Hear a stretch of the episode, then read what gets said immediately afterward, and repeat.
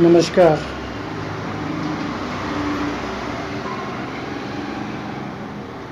Hindi current ज्ञान पुरस्कार में आपका स्वागत है। महाभारत में हमारे देश का एक राष्ट्रीय ग्रंथ है। इस ग्रंथ के पात्र जिस तरह से लोग जीवन का यथार्थ चित्रण प्रस्तुत करते हैं, वैसा संसार के किसी भी अन्य ग्रंथ में दिखाई नहीं देता है।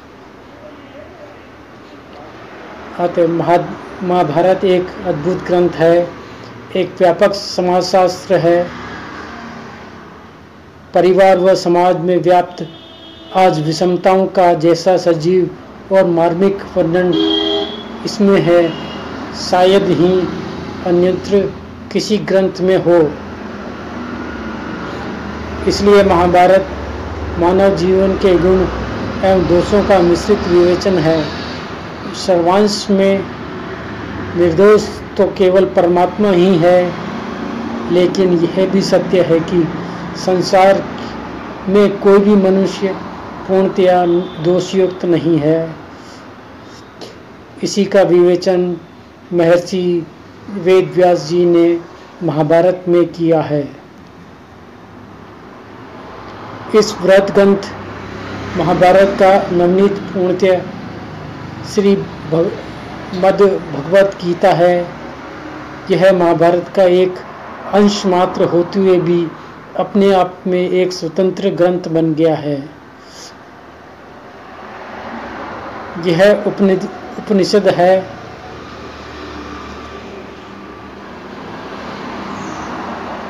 एक महाभारत विश्व में गीता सर्वाधिक भाष्य विश्व की सभी प्रधान भाषाओं में हुए हैं। आध्यात्मिक विषयक इसके समान अन्य कोई ग्रंथ नहीं है। गीता धर्म का कोश है। जीवन के विकास और सफलता के लिए जो कुछ भी आवश्यक है, यह सब कुछ गीता में समाहित है।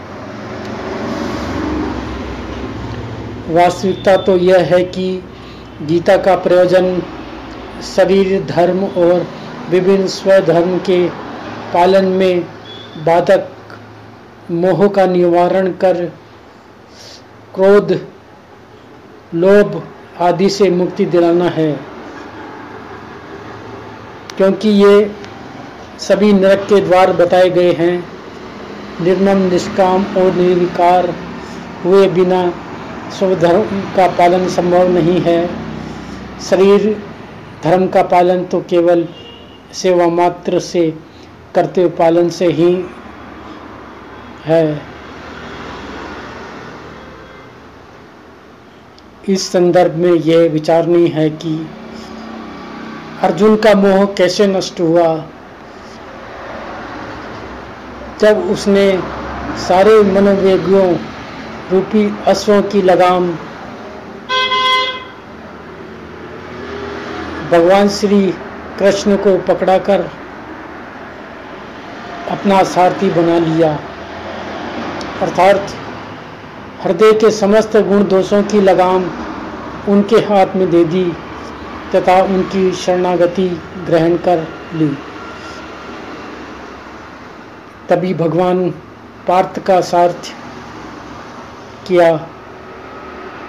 हम भी ऐसा कर सकें तो निश्चित ही वे हमारा भी सार्थ करके हमें जीवन मुक्ति का लाभ करा देंगे। किंतु इसके लिए हमें अर्जुन की भांति जिज्ञासु की भूमिका निभानी होगी।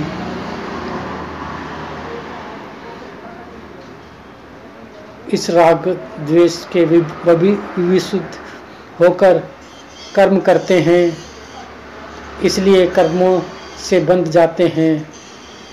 भागीरथ किए गए कर्म प्लास्टिक के रहित क्रम कभी भी हमें बाधा नहीं पहुँचा सकते। संचार इसमें कहीं भी बाधक नहीं बन सकता। बाधा तो व्यक्तिगत राग, द्वेष, कामना, ममता आदि के कारण ही होती है। उपत्ति विनाशील वस्तुओं एवं पदार्थों का आकर्षण ही अपने कल्याण में मुख्य बाधा है। समस्त जड़ पदार्थों से असंग रहते हुए शारीरिक हित की दृष्टि से दैनिक जीवन को समय नियमित और मर्यादित रखना ही जीवन का सही जीना है। सभी प्रकार की साधना, पद्धतियों का मुख्य उद्देश्य एक ही होता है, वह जड़ता के संबंध में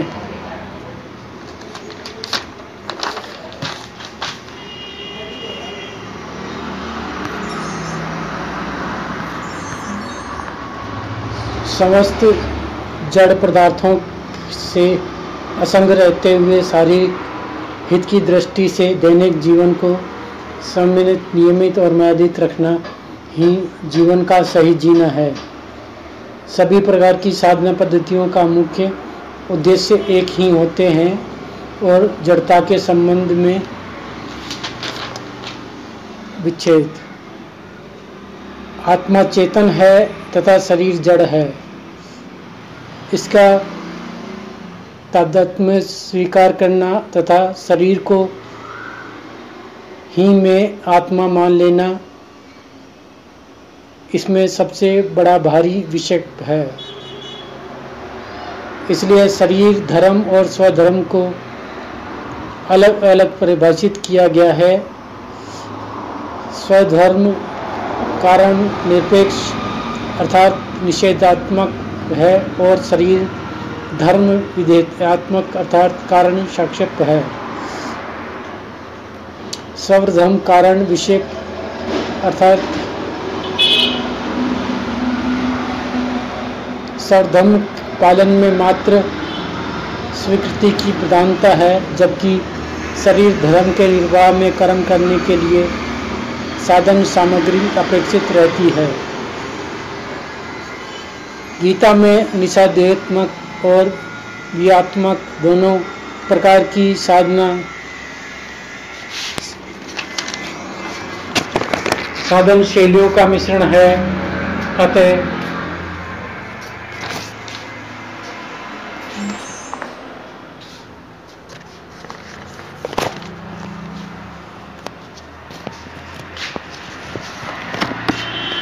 कोई भी अपनी रुचि, बनावट, योग्यता, सामर्थ्य के अनुसार इसमें बताई गई पद्धति को स्वीकार कर जीवन को सार्थक व सफल बना सकता है। अब ये आवश्यक है कि किसी प्रकार की विधेयत्मक साधना से पूर्व निषेधात्मक स्वीकृति द्वारा अपने मन को वाणी कर्म से शुद्ध करके इंद्रियों के विषय में विमुख होना अनिवार्य है। भगवान ने अपने गीतों, उपदेश में मानव जीवन की सफलता के लिए मूलभूत सिद्धांतों को अध्याय दो के श्लोक पचपन से बहत्तर तक के वर्णित किया है। फिर बारहवें अध्याय के अंतिम श्लोक में ये संकेत है कि उस अध्याय के वर्णित धर्म में अमृत का निष्काम भाव से श्रद्धापूर्वक स्तर बुद्धि द्वारा जो सेवन करता है, वह उन्हें प्रिय है। किंतु भगवान से यह मानकर ही कि इतना सब कुछ कर पाना यद्यपि असंभव नहीं, फिर भी कठिन हो सकता है, क्योंकि गीता के सत्रह अध्यायों के उद्देश्य के बाद जब उन्होंने अर्जुन से पूछा और वह उत्तर नहीं दे पाया, तब अठारहवें से अठारह अध्याय से लेकर छियासठवें श्लोक में उन्होंने पूर्व में ही कई सभी कठिन साधनाओं को निरसित करते हुए सर्वोत्तम उपाय यह बताया कि तू सभी कर्म के आश्रय को त्याग करके केवल मेरी शरण में हो जा। यह कहकर उन्होंने यह आश्वासन दे दिया कि मैं तुम्हें समस्त पापों से मुक्त कर दूँगा, अर्थात युद्ध में तेरे द्वारा किए गए समस्त कर्मों का पाप तुझे नहीं लगेगा। इससे पूर्व भगवान ने बारहवें अध्याय के श्लोक सात में कहा कि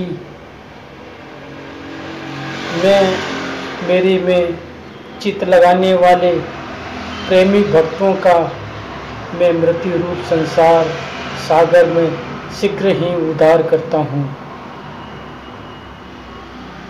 अध्याय नौ के श्लोक 22 द्वारा भी भगवान ने साधक को उसके योगक्षेम वहन करने का आश्वासन दिया।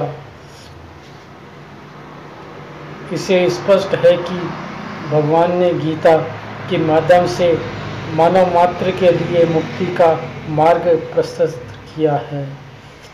इससे और दृढ़ता और विश्वास लाने के लिए भगवान ने अर्जुन को अपने सौंदर्य, ऐश्वर्य और माधुर्य का दर्शन कराने के लिए विराट रूप दिखाकर अपनी सर्वव्यापकता और श्रेष्ठता प्रतिपादित की है। अतः दार्शनिक दृष्टि से सोचना है कि ऐतिहासिक संदर्भ में महाभारत युद्ध की भांति हमारे अंदर भी निरंतर युद्ध चल रहा है। यह संघर्ष हमारे अंदर विद्यमान गुण और दोषों के बीच का है। कामनाओं की पूर्ति आपूर्ति का है। राग द्वेष का है। हमें क्या करना चाहिए? हम क्या कर रहे हैं? क्या हम ठीक कर रहे हैं? हमें कैसा होना चाहिए? हम कैसे हैं? दूसरे हमें कैसा समझते हैं? इत्यादि मनोभाव, भावों को लेकर हमारे भीतर द्वंद्व चलता रहता है, जो हमें सदैव अशांत बनाए रखता है। साथ ही कर्तव्य पालन में भी करता है। अतः वह कर बैठते हैं जो हमें नहीं करना चाहिए।